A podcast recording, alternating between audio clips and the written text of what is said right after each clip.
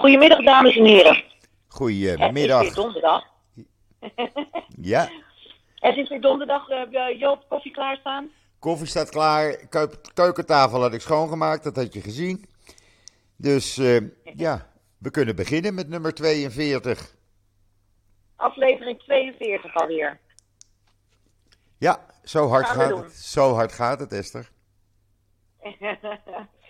Man, ehm, ja, eh, dit een soort eh, trilogie aan het worden. Of een, een, een, een eh, hoe noem je dat? Een eh, sequel. Ja. Want we gaan het allereerst hebben natuurlijk over München. Ja, En over de herdenking daar en over de prachtige speech van Ankie Spitzer. ja. Ankie Heel Spitzer bijzonder. Reggers. Eh, en we hebben nog wel wat pijlen op ons boog, dus laten we daar maar eh, mee beginnen. Ja, er gebeurt hier ook van alles En- weer. Dus eh, ja, Oké, we hebben genoeg om te nou vullen. laten we, We hebben genoeg om te vullen. dat lijkt me, dat lijkt me ook. We beginnen met, met München dus inderdaad. Wat onmogelijk leek is toch gelukt. dankzij enorme druk die is uitgeoefend op de Duitse overheid. 5 eh, september, afgelopen maandag, heeft, eh, is er toch een vliegtuig gegaan naar Duitsland. En heeft er toch nog een waardige herdenking plaatsgevonden in eh, München.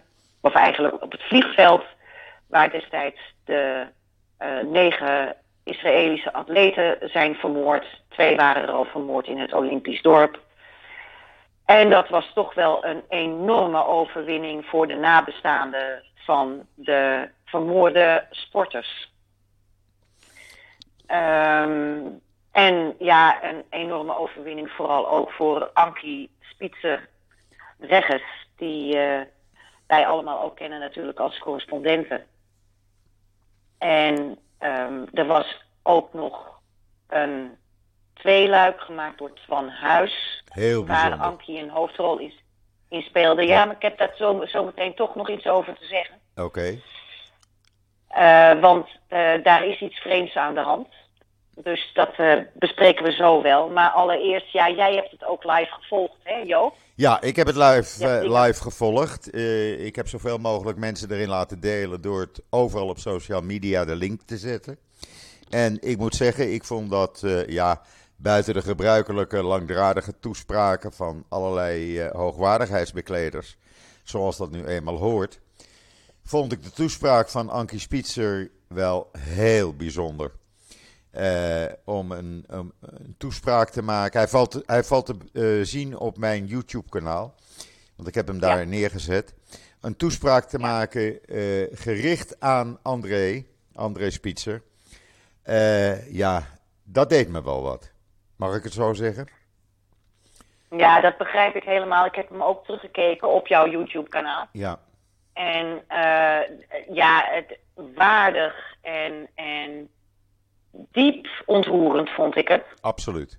Overigens ook de speech van Isaac Herzog.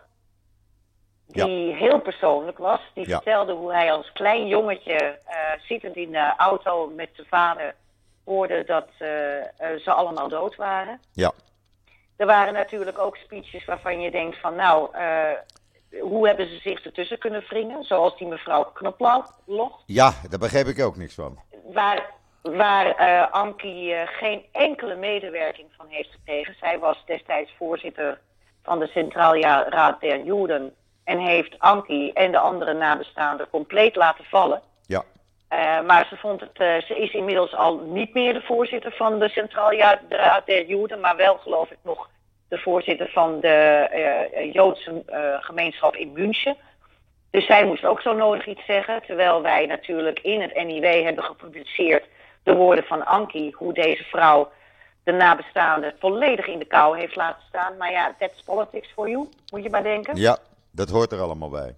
Maar het sloeg nergens op. Ja, Sloeg sloeg nergens, op. Nee. Die, vrouw, die vrouw had er volgens mij, als Ankie had mogen kiezen, had die er niet gestaan. Dat denk ik ook niet. Nee. Eh, en laten we Ilana nee, niet eh, vergeten te noemen. Hè. Eh, dat, is, dat zijn Ilana- de twee sterke vrouwen, Ilana Romanov. Romano, die ook in diverse programma's naar voren kwam. Ja. Er was hier niet zoveel aandacht voor in Nederland omdat uh, intussen er van alles en nog wat weer gebeurde in politiek Den Haag met de buurboeren en een afgetreden minister enzovoorts. Maar uh, dat is niet zo belangrijk.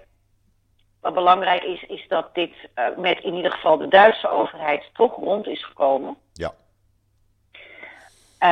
en dat ze een eerlijke, redelijke schadevergoeding hebben gekregen voor de blunders die de Duitse overheid destijds heeft gemaakt. En uh, de advocaten Carrie en Gert-Jan Knoops zijn nu nog niet klaar. Hè? Nee, die beginnen eigenlijk nu pas. Van, precies, ja. want die zien nu uh, een mogelijkheid om, net zoals uh, bij de ramp van Lockerbie, toen een, een terrorist vanuit Libië een vliegtuig naar beneden liet komen boven het Schotse plaatsje Lockerbie.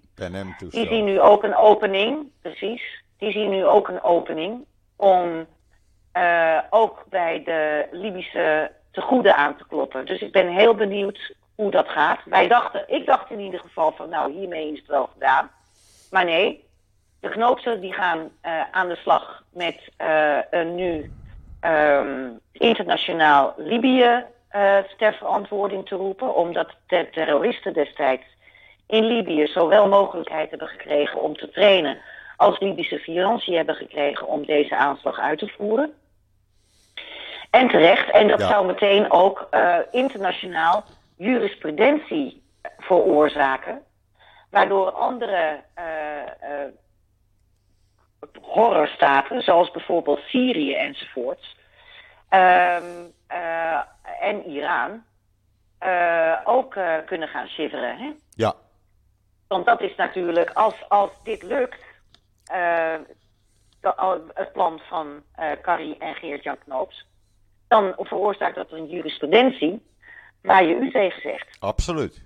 Absoluut. En de fouten die allemaal naar buiten komen van de Duitse overheid toen de tijd die gemaakt zijn. Want er zijn maar wat een, uh, fouten gemaakt. Dat bleek ook al uit die documentaire van Twan Huis, die ik zeer integer gemaakt vond. Ik vond hem heel heel, ja, heel goed gemaakt. Niet sensationeel, niet op zoek naar sensatie. De feiten, gewoon laten zien hoe, wat was er aan de hand, wat is de waarheid.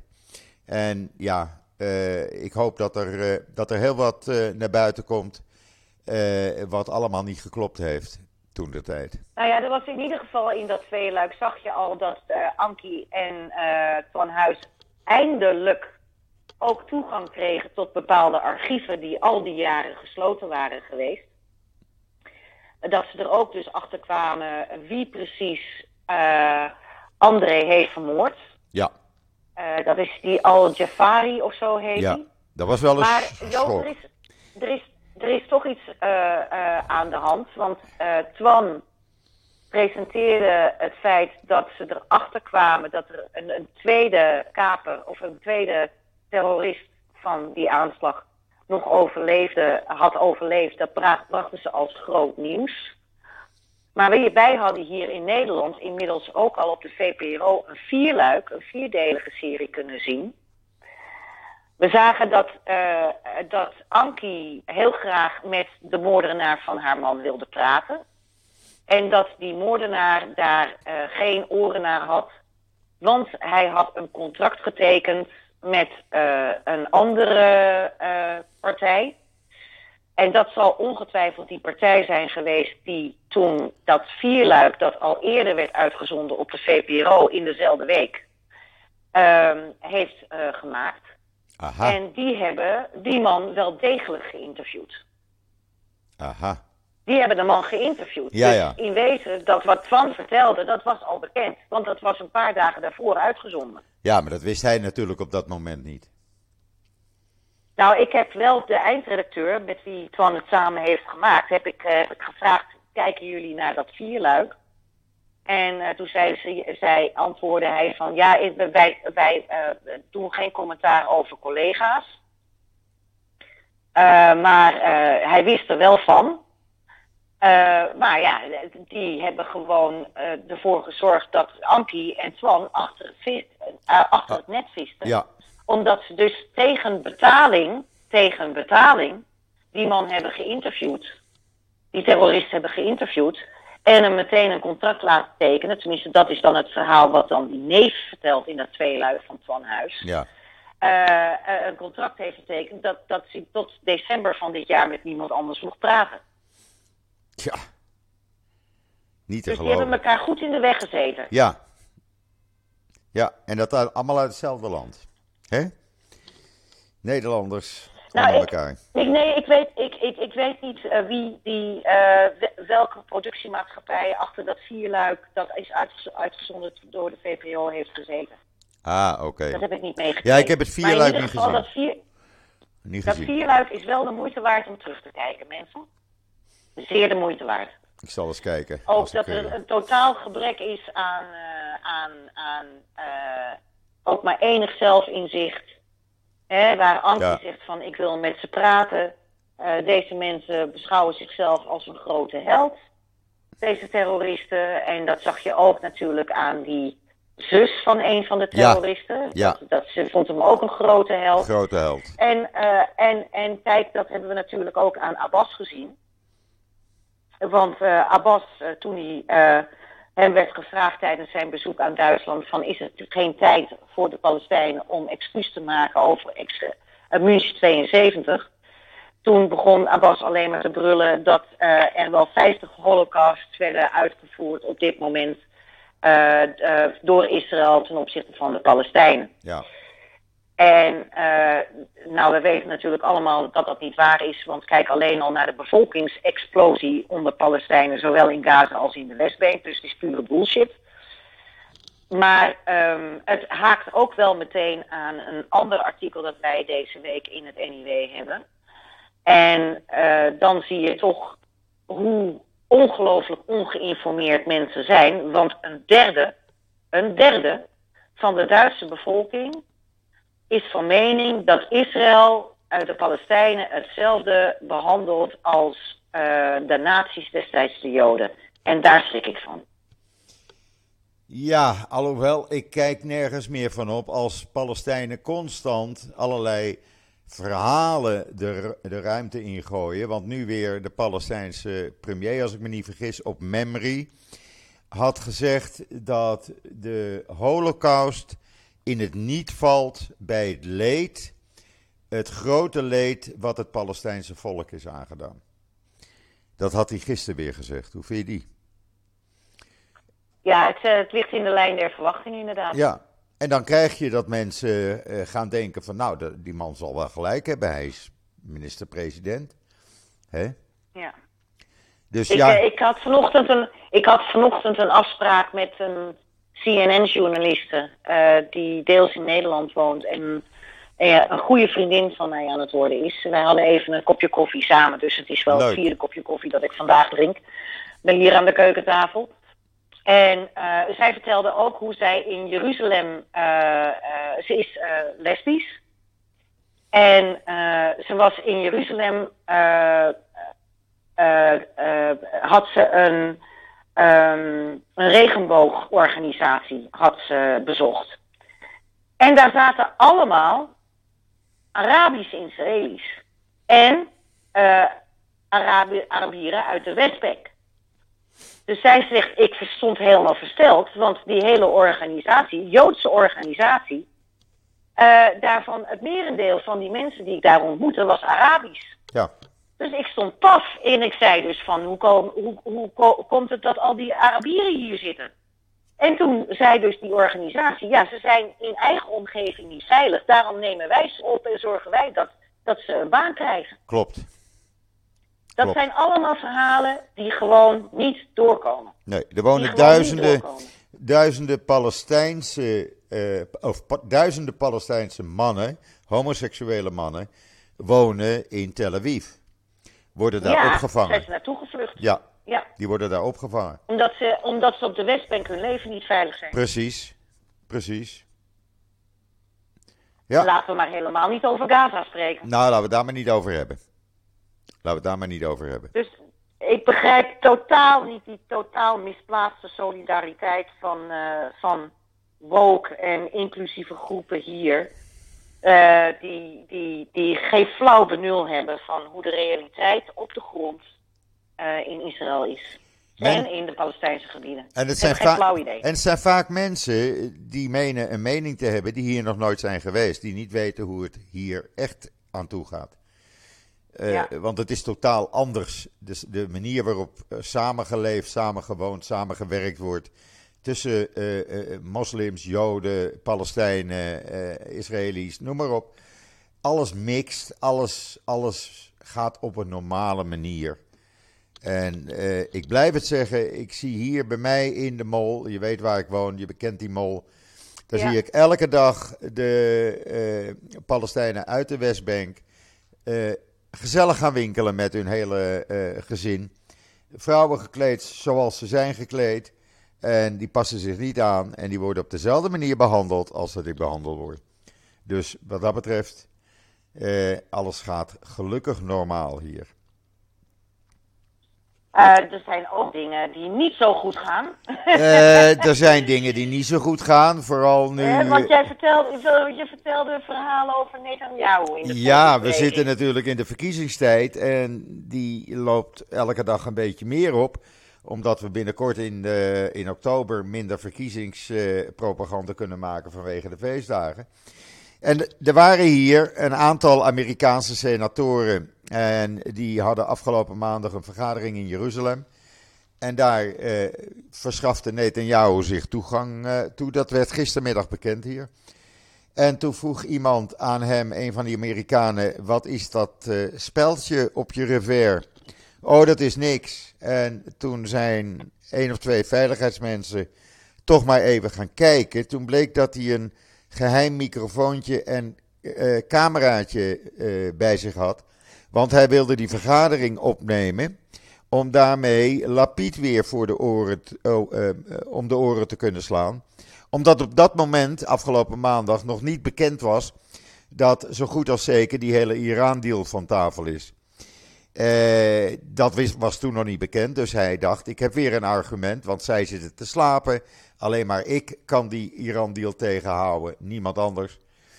En uh, ja, toen wou hij uh, dat gesprek opnemen. En ja, toen had hij de keus. Of de zaal uit, of er wordt helemaal geen gesprek meer gedaan. Ja. Het is toch niet Het is niet te geloven. Ja, echt waar. Ja, ja, ja. Ja, wij hadden vorige week een prachtig essay van Bart Schut. Ja. daar heeft hij echt weken aan gewerkt. Uh, dat ging over de verrechtsing van Israël. Ja. En we hadden deze week, naar aanleiding daarvan, ook het forum.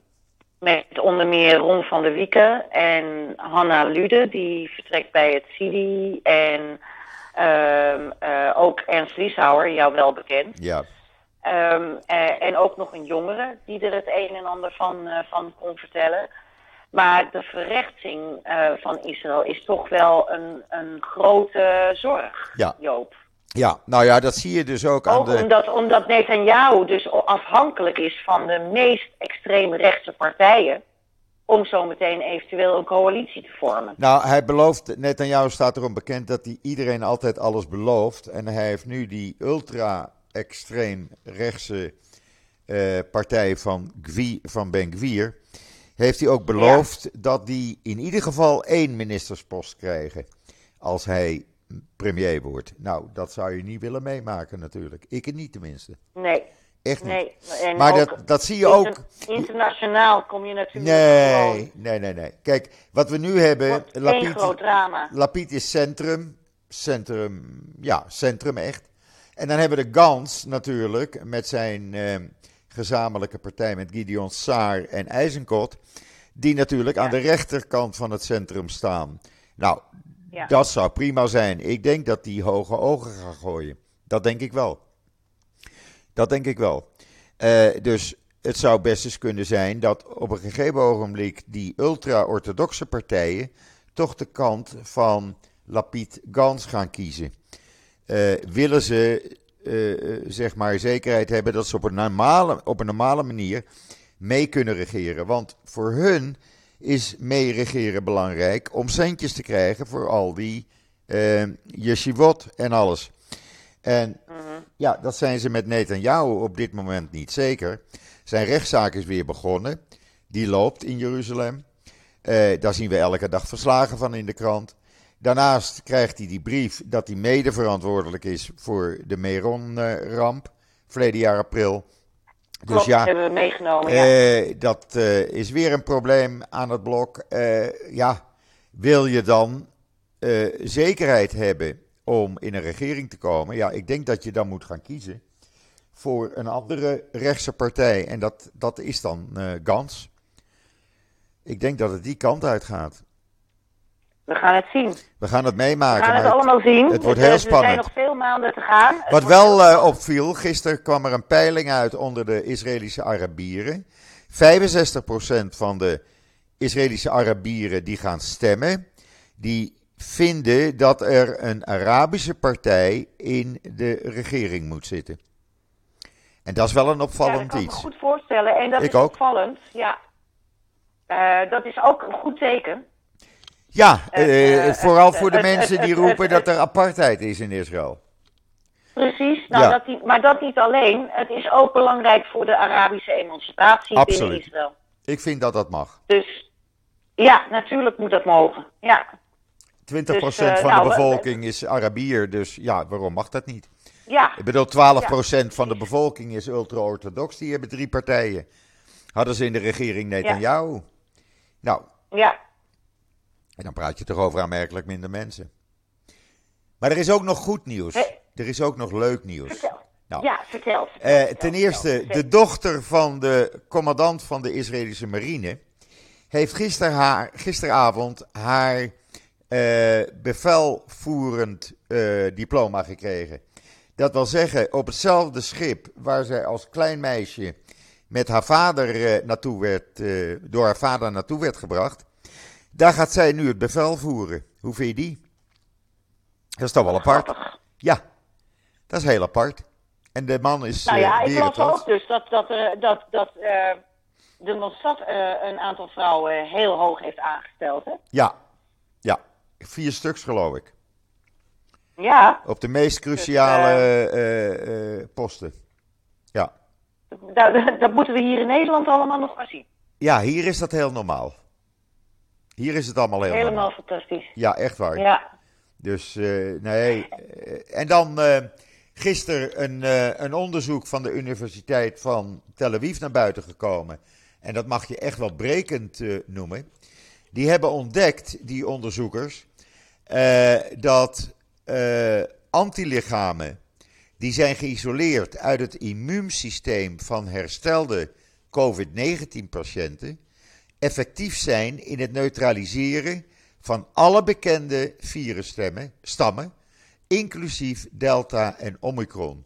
Dat betekent dat als zij dit, dit gaan ze nu verder uitwerken, dat het dan waarschijnlijk geen noodzaak meer is om herhaalde boostervaccinaties uh, uh, te verstrekken.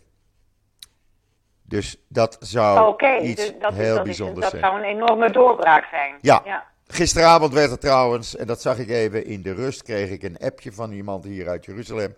Die zei mij, jij zit natuurlijk... In welke rust? Laat uh, raden, van, Ajax.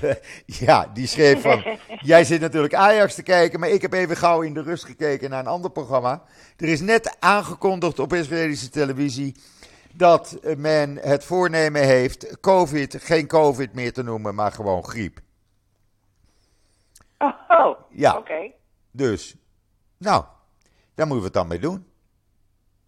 Nou ja, met de stijgende gasprijzen en de enorme crisis waarin Nederland zich verkeert, is dat zich bevindt, is, is dat toch wel even dat je denkt van even iets positiever nieuws. Ja, dat bedoel ik. Eh, ander positief nieuws is dat ik gisteren mijn eh, appje al kreeg van Muziekenfonds.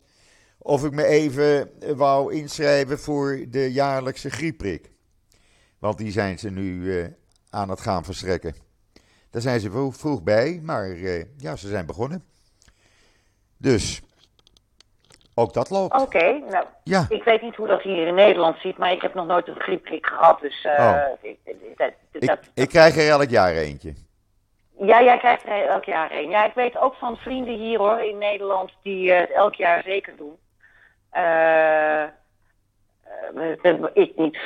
Maar ik vind dat ook nog niet nodig. Nee. Dus- nou, ik zou je zeggen, als ik niet ga, dan zijn ze hier zo eigenwijs. Dan blijven ze dan appjes sturen. En als je niet reageert, komen ze je bellen. Van, eh, we maken nu even een afspraak, Joop, want je moet wel komen. Zo gaat dat hier. Maar ja, we schelen ook wat jaartjes ook. Ja, ja. En dan is er bekend geworden gisteren een document van de IDF. Waaruit bleek dat vijf jaar voor de vernietiging van de kernreactor in Syrië. de IDF al van het bestaan ervan wist. Men heeft dat hele proces gevolgd. Ja, weet je nog dat de hele wereld viel over Israël, dat ze het in hun hoofd haalden om die kerncentrale eh, te bombarderen? Ja, Ik denk dat men de- na de, toen, toen de hel los, losbrak in Syrië ineens dacht van, oh, dat hebben ze misschien toch wel goed gezien. Ja, nou, ze wisten dus in september 2002 dat Syrië met een geheim nucleair project eh, was begonnen. En daar hadden ze voor die tijd niet eh, van het bestaan van afgeweten. Toen zijn ze het gaan volgen, totdat ze hem in 2007 dus met de grond gelijk hebben gemaakt. Ja. Ja, ik kan me dat nog goed herinneren. Ik ook. eh, de schande die ervan gesproken Ja. werd. Want eh, ja, het was, het was inderdaad, dat, klopt ook. de integriteit van een, autonome integriteit van een, van een land aantasten. Ja, Maar ja, soms moet je, soms helpt, eh, hel- helpen de middelen het duw. En eh, in dit geval was dat heel erg duidelijk. Maar Ja. daar kwamen we pas als westerse wereld een paar ja. nou, daar, eh, daar kwam men dus gisteren met het document op de proppen. En ja, dat sloeg natuurlijk in als, nou laten we maar zeggen, de letterlijke bom hier. figuurlijke bom mag Figuurlijke bom, laat ik het zo maar zeggen. Ja, ik het af en toe ook het verschil niet meer. Maar in ieder geval, ja, dat, dat is dan het nieuws wat hier allemaal speelt, elke dag zo'n beetje. En natuurlijk de moorden in de eh, eh, Arabische samenleving, de Israëlische-Arabische samenleving. Eh, waar men met de handen in het haar zit, hoe dat te stoppen. Want dat is natuurlijk wel iets vreselijks. Het zijn allemaal familiemoorden. En er is gisteren. Eh, nee- Allemaal eerwraken en zo.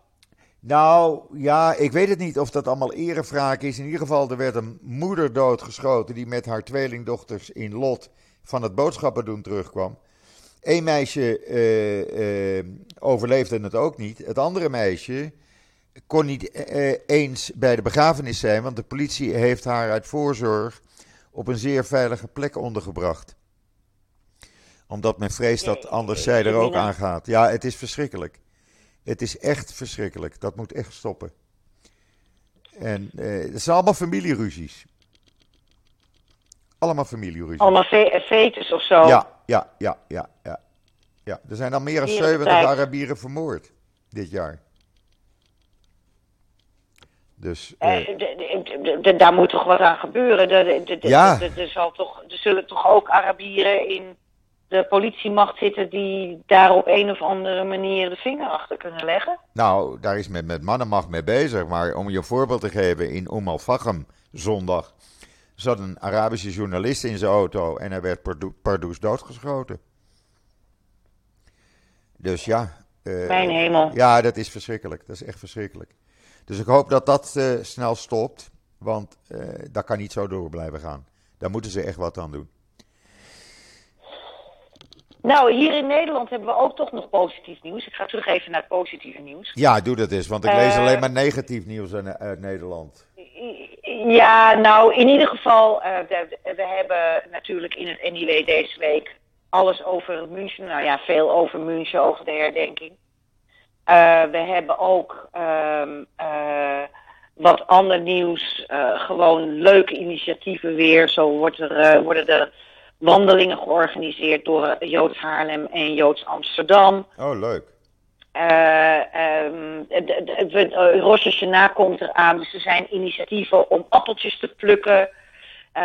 allemaal leuk klein nieuws. Maar wat, wat groter nieuws is, is dat er twaalf jaar geleden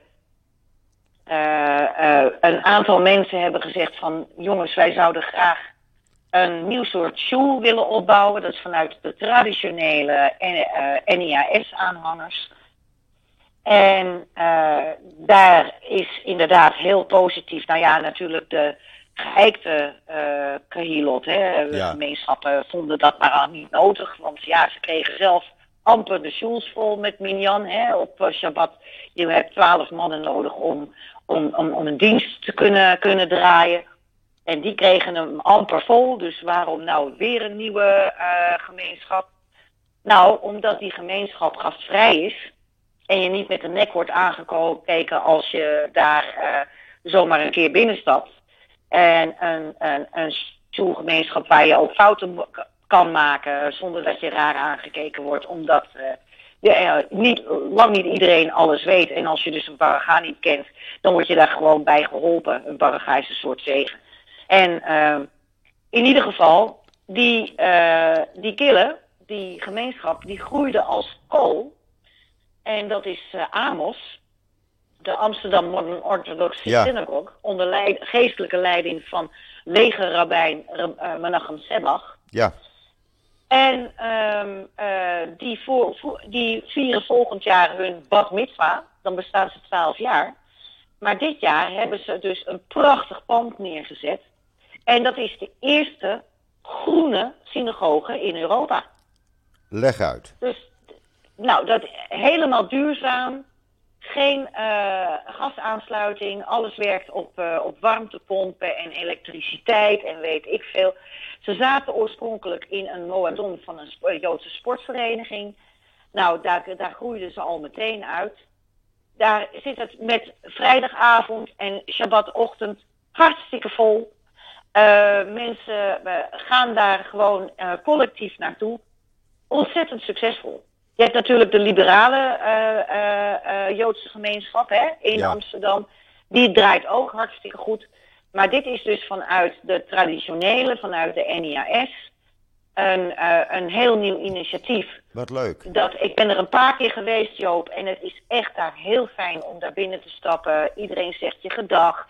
Uh, weet je, het is een warm bad. Je ja, ik weet dat mijn zoon regelmatig gaat. Ja, mijn zoon gaat ja, regelmatig. Joh. Ja, ja. ja. Nou ja, die, die hebben dus, die, die groeiden natuurlijk compleet uit hun jasje. Dus die hebben nu uh, in negen maanden een, een, een nieuwe school neergezet. Mooi. Met een prachtige kiedoesruimte en een kinderschool, een kindersynagoge en weet ik veel wat niet allemaal. Nou, hulde, hulde. Ik kan niet anders Absoluut. zeggen hulde. Ja, daar, daar heb je gelijk aan. Mooi. Mooi dus, om te horen. Dus uh, Alhoewel we natuurlijk in Nederland zitten met een krimpende gemeenschap. En uh, ja, ook dankzij de secularisatie en, en uh, dat, dat, dat uh, toch de echte actieve Joden een steeds kleinere groep worden, groeit deze killen. Leuk. En dat, dat zie je bijvoorbeeld ook bij Bendy Damos, maar je ziet het ook bij de LJG. En je ziet het ook bijvoorbeeld bij Gebad on Campus. Dat wordt gedraaid door Esti en Jankie Jacobs. Ja. De zoon van de opperbijn Jacobs. Ja. ja, die doen het die ook doen leuk. Het ook heel ja. erg. Die doen het ook hartstikke goed. Ja. De volgende week met hen een interview in het NIW. Oh, leuk. Dus, dus ja, weet je, uh, er gebeuren hier toch ook heel positieve dingen. En dat moeten we niet uit het oog verliezen. Nee, dat mag ook genoemd worden. Absoluut. Moet... En verder hebben we in het NIW ook een interessant artikel. Er is in Norwich, Engeland, is een, uh, bij archeologische opgravingen zijn daar resten gevonden. die dateren uit de 12e eeuw. En die hebben ze onderzocht. En dat blijken Joodse slachtoffers te zijn. Dat kunnen ze genetisch kunnen ze dat, checken. Ja. Joodse slachtoffers te zijn van een pogrom die daar destijds gehouden is. Je meent het. Ja, en uh, we hebben daar een uh, groot artikel over. The Guardian heeft er ook over geschreven, de Engelse Guardian. Heel interessant, want Engeland uh, was niet zo positief ten opzichte Jood, van de Joden, nee. zoals je dat wel in Nederland zag. Hè? die zijn ook eeuwenlang verbannen geweest en weet ik veel. Maar ze hebben door, me door middel van van genetisch onderzoek hebben ze dus kunnen achterhalen dat dit inderdaad slachtoffers zijn van een pogrom die daar in 1190 is gehouden. Zo. Dus dat, uh, ja, dat is toch wel weer uh, heel bijzonder. De, geschiedenis, de geschiedenis levend maken. Ja, ja, absoluut. Absoluut. Ja. En voor de rest gaat het dus, anyway richting uh, de feestdagen al? Of, of jo, we, we werken ons een totale slag in de ronde. want we gaan natuurlijk met Rosh Hashanah ons grote 96 pagina tellende NIW maken. Dus dames en heren, mocht u een proefabonnement willen nemen, doe het nu. Want dan krijgt u ook dat 96 pagina's dikke uh, Rosh Hashanah NIW. Ja. Met ontzettend veel leuke artikelen die ik nu nog eventjes niet ga verklappen. Maar um, uh, ja, wij, wij zijn dus al bezig uh, in opmaat daar naartoe. En uh, deze week hebben we in ieder geval een ontzettend leuk artikel van collega Bart Schut die uh, een serie aan het maken is over de invloed van uh, Joden in de filmscene in Amerika. Joods Hollywood noemen we dat. En ja, deze week de explosie aan creativiteit in de jaren zeventig. Met Dustin Hoffman en uh, Bette Midler. Uh, Clockwork Orange, um, Jaws natuurlijk. West Side Story. Uh, Ch Chinatown, uh, ja, van alles en nog wat. Nee, West Side Story was al in de jaren 50. Oh ja, sorry. Heb ik begrepen. Ja. Of 60, Ja, 60. 60. Maar, maar in ieder geval, Marathon Man, Kramer versus Kramer, noem allemaal maar op. Nou, het komt allemaal langs in een prachtig overzicht. Leuk. En we hebben natuurlijk Amos, en we hebben natuurlijk die opgravingen in Engeland. Dus uh, we zitten weer boordevol. Want uh, tot geen enkel NIW ontsnapt aan onze aandacht. En denken we, nou, daar plotten we maar wat in. Ja. Dat begrijp je. En Ja. volgende week hebben we een prachtig artikel over iemand die probeert de Joodse erfenis in nota bene Mosul, hè, diep IS-land, Mosul weder op te bouwen. En um, we hebben ook een interessant artikel over de Joodse uh, rol in de Utrechtse compagnie, de Utrechtse VOC. Dus uh, ja, van alle reden weer om, uh, om verder te kijken dan je neus, Leuk. je Joodse neus lang is. Ja, ja En, want voordat je ehm, het weet, is- eh, zijn- zijn de feestdagen daar. Hè? Trouwens, ik liep vanmorgen, moest ik even gauw wat halen. Want ik heb weer een bar mitzvah komende maandag, nou in Jeruzalem. De tweede kleinzoon wordt bar mitzvah. En ik loop langs... Eh, ja, ik loop langs Neeman, de, de bakker, weet je wel, hier in Israël. Ja, en die ja, had de ja. soefganiot al eh, klaarstaan voor Chanukka. Ja, dat je. Ja, net zoals Ja. hier de pepernoten. ja, precies. Nou, Ja. ze liggen er volop hoor. Doe normaal. Nee, echt. ik zal er een Ik foto van maken. Ik zal er een foto Oh, van maken. grappig. Ja, echt. Ze liggen weer uitges- uitgestald. Ik denk, nou, eh, de, Rosh Hashanah moet nog komen, eh, maar dit ligt er al. De soefkaniot ligt er al. Ja. ja. Ja. Dus, eh, nee, de bakker bakt gewoon door natuurlijk. Nou ja, moet je horen Joop. Ik bak ook het hele jaar door latkes, omdat ik ze zo lekker vind. Ja. Dus wat dat er gaat. Ja, dat is ook wel weer waar. Dat is ook wel weer waar. Ja. Nee, maar ze bakken hier Hey, gewoon man. door. Dus eh, eh, Dat is, dat is helemaal leuk. wij hebben hier gelukkig die problemen nog niet zoals in Nederland met elektriciteit en, en, en gas en noem maar op. Gelukkig niet. Ja, ja. Het is hier natuurlijk rampzalig. Het is rampzalig. En niemand eh, schijnt er een antwoord op te vinden. Maar ik vrees met grote vrezen voor de winter. Want er gaan mensen hier echt in de kou zitten. Ja, En, Absoluut. eh, en, en dat terwijl we een van de grootste gasbellen ter wereld onder Groningen hebben.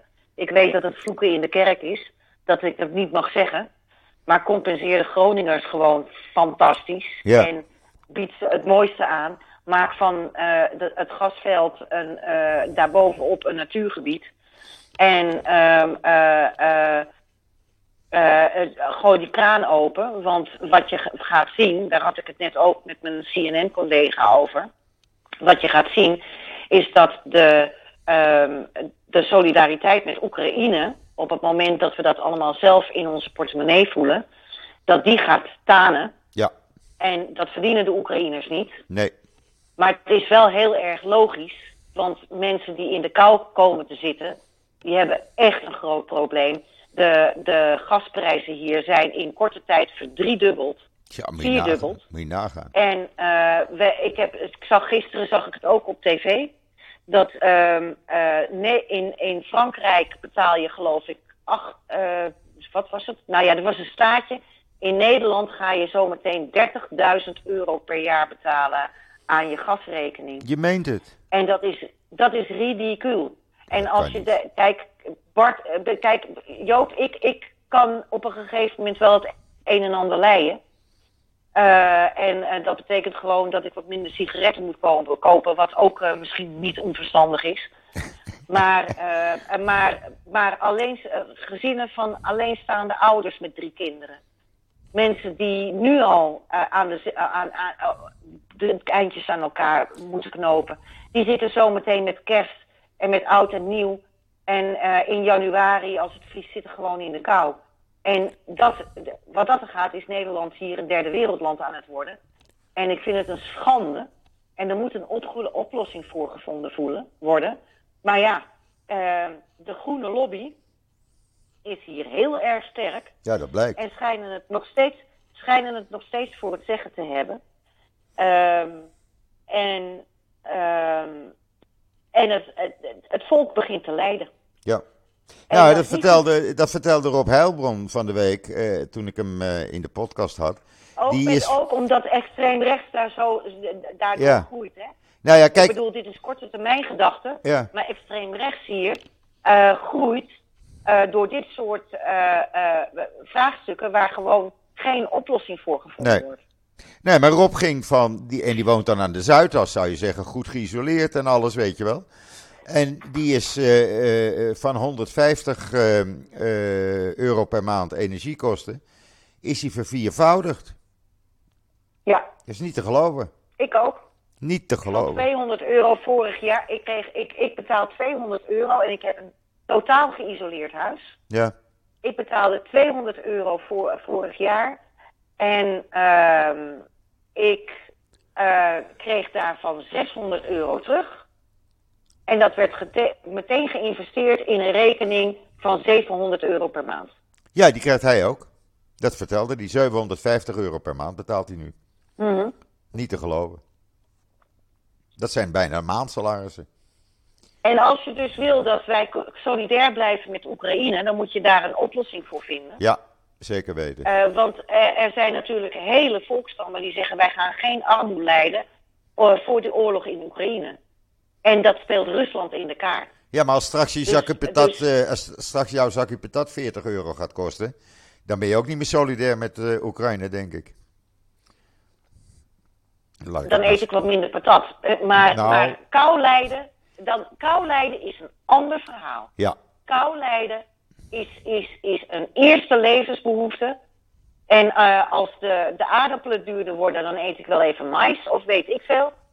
Maar dat kun je aanpassen. Maar passen. nee, je kan het niet aanpassen. Nee. Ik, ik, ik, ben, eh, ik, ik maak heel erg lekker draadjesvlees. Oh, lekker. Oh, Sorry. lekker. Dat heb ik, al heel lang niet gehad. Ontzettend lekker. Ik, maak, ik kan heel lekker draadjesvlees maken. Maar ik maak het niet meer, want je gast staat het al drie uur lang te sudderen. Nou, dan kom je het maar bij mij maken.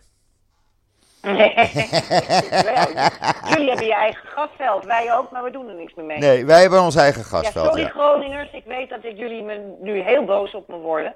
Maar het is van de zotte. Het is van de zotte dat als we zelf gas in de bodem hebben zitten, terwijl al die gasprijzen omhoog kieperen, waardoor Nederland, eh, ehm, eh, eh, heel Nederland, de gekste capriolen moet uithangen om nog de re- rekeningen te betalen, dan moet daar een oplossing voor gevonden worden. Maar ik, ben, ik vind het ook heel erg logisch dat de Groningers zeggen, ben je helemaal gek geworden, je weet niet waar je over praat.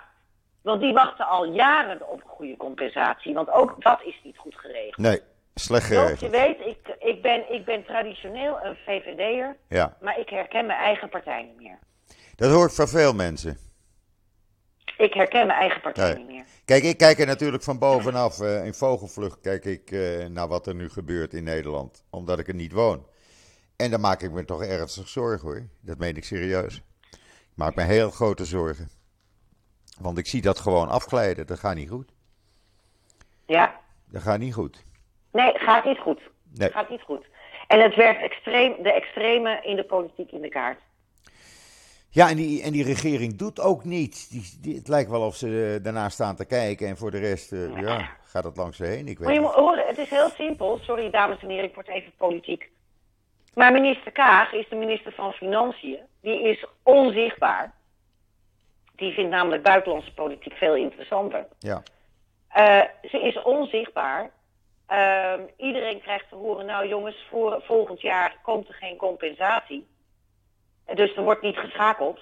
Er wordt gewoon niet geschakeld. En, ehm, eh, eh, en, en intussen kijkt het hele volk naar, naar de coalitie en heeft zoiets van... jongens, waar zijn jullie mee bezig? En terecht. ja, Er zijn geen antwoorden. Nee. Er zijn wel antwoorden, maar die willen ze niet geven. Want afspraak is afspraak, zei eh, Sophie Hermans vorige week in de Kamer.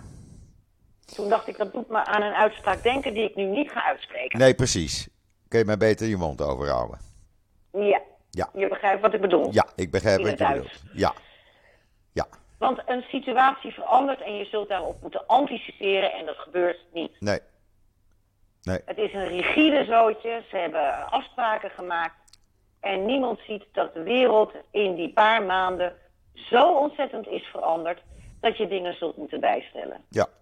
Nou ja, schiet mij maar lek. Ja, hier spelen ze er gelukkig wel in. Op. Ze, ze, ze spelen wel in op de veranderde situatie. Ze passen dingen aan hier.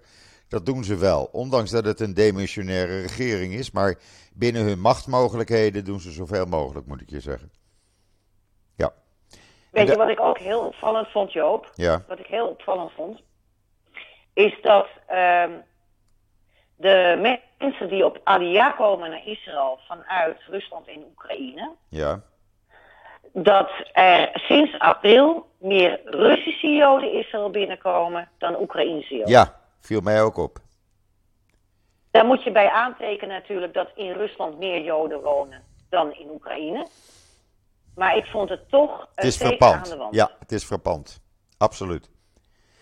Absoluut. Ja. En die worden gelukkig goed opgevangen. Het hele Alia-systeem werkt. En eh, mensen integreren. Dus ik ben daar alleen maar blij om. En eh, ja.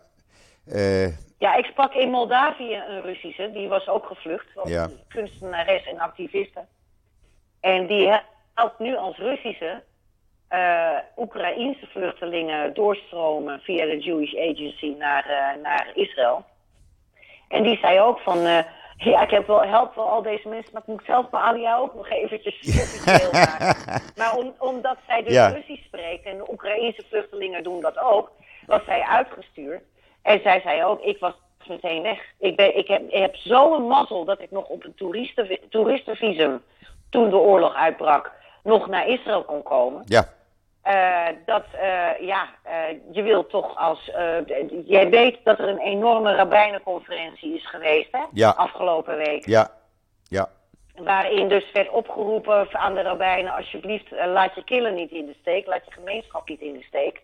Maar ja, aan de andere kant, zo'n Goldschmidt die zich uitsprak tegen de, tegen de invasie van Rusland in Oekraïne, die heeft moeten vluchten. ja, precies.